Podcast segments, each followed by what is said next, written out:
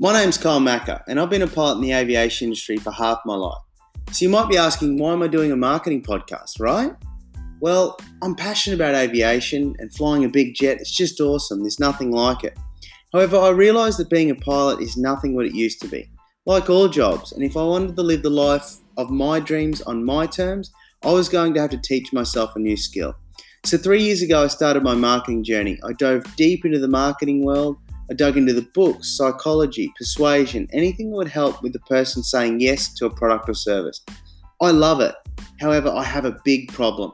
It's all theoretical knowledge. I have no hands on experience and I still have so many questions. The biggest thing that I know is if we want our businesses to stand out in a noisy marketplace, we have to become better marketers. The best marketer will always win. So follow me on my journey, and hopefully along the way, it can help you spark up a few ideas that I've learned so you, that you can implement in your business. So make sure you subscribe to my channel so you don't miss the latest episodes. And also, if there's anything you want to know about, get in touch with me on Instagram at this marketing thing. So let's dive right in.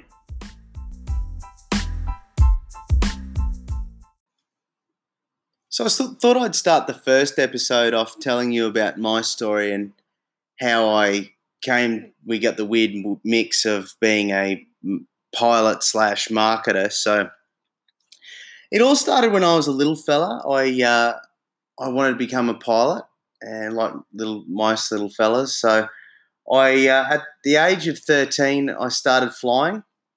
It was quite funny actually. I can remember I was so small they needed to put two cushions on the seat so I could see over the dash in these aer- these little aeroplanes that I used to fly and I'd hang I'd go to my flying lessons in school holidays and on the weekends and I'd hang out at the airport just washing uh, aeroplane windscreens and at 16 I got my first pilot's license. At 17 I got my private pilot's license and after that basically a mixture of uh, self doubt and whether financially whether I could afford to do my commercial license. I put my flying on pause and then basically went out and worked. I I carried blocks and laboured, and then I uh, got into operating excavators and bobcats.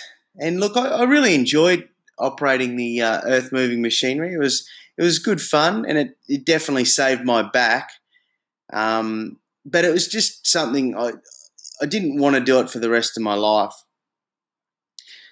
So then uh, I had enough money to do my commercial license, so I did that, and it's quite it's very expensive to do a commercial pilot's license. And then I uh, went and did an instrument rating after that as well. I got my multi-engine rating, and then I was basically set for a for a job. So in Australia, what you usually do is go to into general aviation and you try and build up experience and hours, and you move on to heavier aircraft. So that's what I did. I I went out west to fly uh, small aircraft, and you know, like that was uh, way out of my comfort zone. Like it was nine people living on a station, and uh, I think the nearest town was like oh, it's like two two and a half hours away. Um, but that job, it was more labouring than uh, flying. I only did about three hours flying a week, but I needed to build up the hours faster. So I left that job and then I went up to a place called Kununurra in Western Australia. It took me three and a half days to drive out there. And uh, I got a feeling that if I stayed there, uh, I was going to get a job. So I you know, I wasn't going to get a job instantly, but I thought I might be able to get a job. It was very competitive. There's a lot of other pilots there as well, but um, you know, I stayed there for three months and I was awarded with a job. So I stayed flying there for 18 months. That was a great job, and then I got a job flying bigger airplanes up in Darwin, which was uh, you know another good experience flying up there and you know great for a young pilot. I didn't really like that job. I didn't really like who I was working for, so I stayed there for about 15 months. But I, I satisfied my goal. The goal was to get 500 multi command, which is you know the goal of most um, young pilots when they first start out. So I'd achieved that. I come back to Brisbane, my hometown in Australia, and then um, I was lucky enough to get a job uh, flying a King Air, and that's a multi-engine turbine aircraft. And it's it's probably the height of flying uh, single pilot IFR. Like it's um, probably just about the biggest aeroplane you can fly single pilot IFR in Australia, anyway. And then uh, after two years doing that, I was lucky enough to get a position uh, flying up in Hong Kong for a major airline, and that's where I'm basically at today.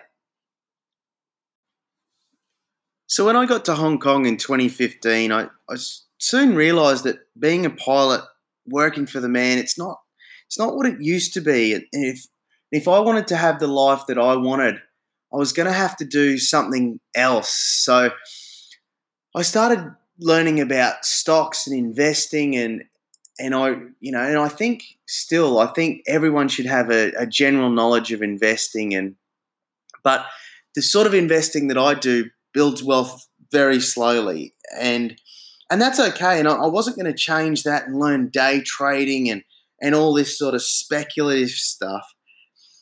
But I just I wanted to become financially free. I, I didn't want to have to get a house and then have a 30 year mortgage and work for the grind, you know, like I didn't want to have to be 65 sitting up in the middle of the night flying across the Pacific. I wanted to, I love flying and I still enjoy doing that, but I didn't want to have to be doing it when I'm that old. I wanted to be able to just go out on my terms whenever I didn't want to do it anymore, and that required something else. So I was speaking to my, my fiance one evening, and she suggested she'd seen things about people selling products on Amazon, and uh, so I jumped on YouTube and did a bit of researching, and you get a bunch of gurus spruiking how easy it is to sell products on Amazon, and it's never been easier. And I was like, oh, this is sounds great. This would be perfect. So I was like, this is it. I'll I'll do this. I'll sell products on Amazon. So uh, my fiance and I got together and we thought, well, you know, she's in the beauty industry. She knows beauty. She knows skincare. So let's let's sell something in the skincare. So I was like, yeah, great idea. And she told me about a few products. I was like, oh, this is great. Like, I don't think there's not too many people on Amazon doing selling these sort of things. This will be a good little niche for us. And so I sorted out a private labeling company that built, you know, like basically manufactured for us. They stuck our label on it. We did all the logos and all that sort of carry on and and then we were trying to get it I was trying to get it approved on Amazon and because it was this skincare product they were knocking it back in the US and I thought well let's pivot and we'll try and sell the product in the UK. And we were able to sell it in the UK, same product, go, go figure. So sent it a load of, of these pro, these skincare products over to the UK and we were selling them there. But what the YouTube guru didn't tell us is it's actually quite difficult. It was a lot harder than I thought it was going to be to sell products, and it wasn't profitable. I was spending money on advertising, and it, that wasn't really working. So I took an Amazon pay per click course and did that, and I dove deep into that, and I studied and learnt, and uh, Amazon PPC, and even still, I couldn't just get my private label product to even sort of break even. It was sort of always losing. We were selling them, but we we just couldn't break even. It was, and then I got another, and I'd finally figured out the the problems in the US. So then we were able to send a shipment of that product to the US. But by that time, there'd been way more people that had entered that sort of market for them. So we were sort of behind the eight ball, and I, I was spending money on advertising there. And the same thing, it wasn't it just wasn't getting traction. I was still losing money to get it in front of eyeballs. So it was not as easy as I thought. And, and the hard thing about Amazon, which I thought was hard, is that you can't build a list, you can't um, construct an offer easily. In that, um, you know, some some areas in Amazon are restricted for sellers, and it was just a lot harder than I thought it was going to be. After that, I really decided that I really have to know my stuff if I want to do this and take this seriously. Like I, the marketing side, I really enjoyed, but I didn't so much like physical products and the Amazon side. So I knew, like flying an aeroplane, I knew I had to study a little bit more, learn a little bit more, how the brain takes the sales and the psychology of it. And so I dove into that probably for the next year. I, I didn't do anything business wise and just really hit that the study part of it hard. After that year of study uh, of diving into the books and doing courses and getting newsletter from various marketing sources, I knew I'd made some pretty big mistakes that left me sort of shaking my head and I was pretty disappointed at myself. But I think the achievement was that I'd learnt about myself in that what I was good at, what I wasn't, what I liked, what I didn't.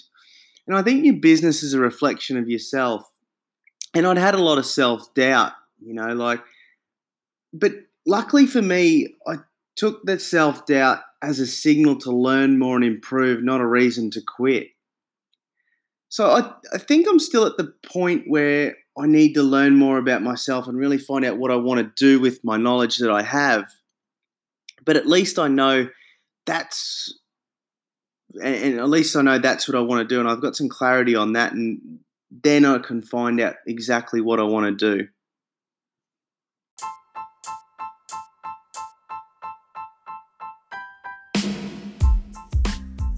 Hope you like this week's episode of This Marketing Thing. Don't forget to subscribe. And if you want like to get a hold of us, we're on Instagram at This Marketing Thing.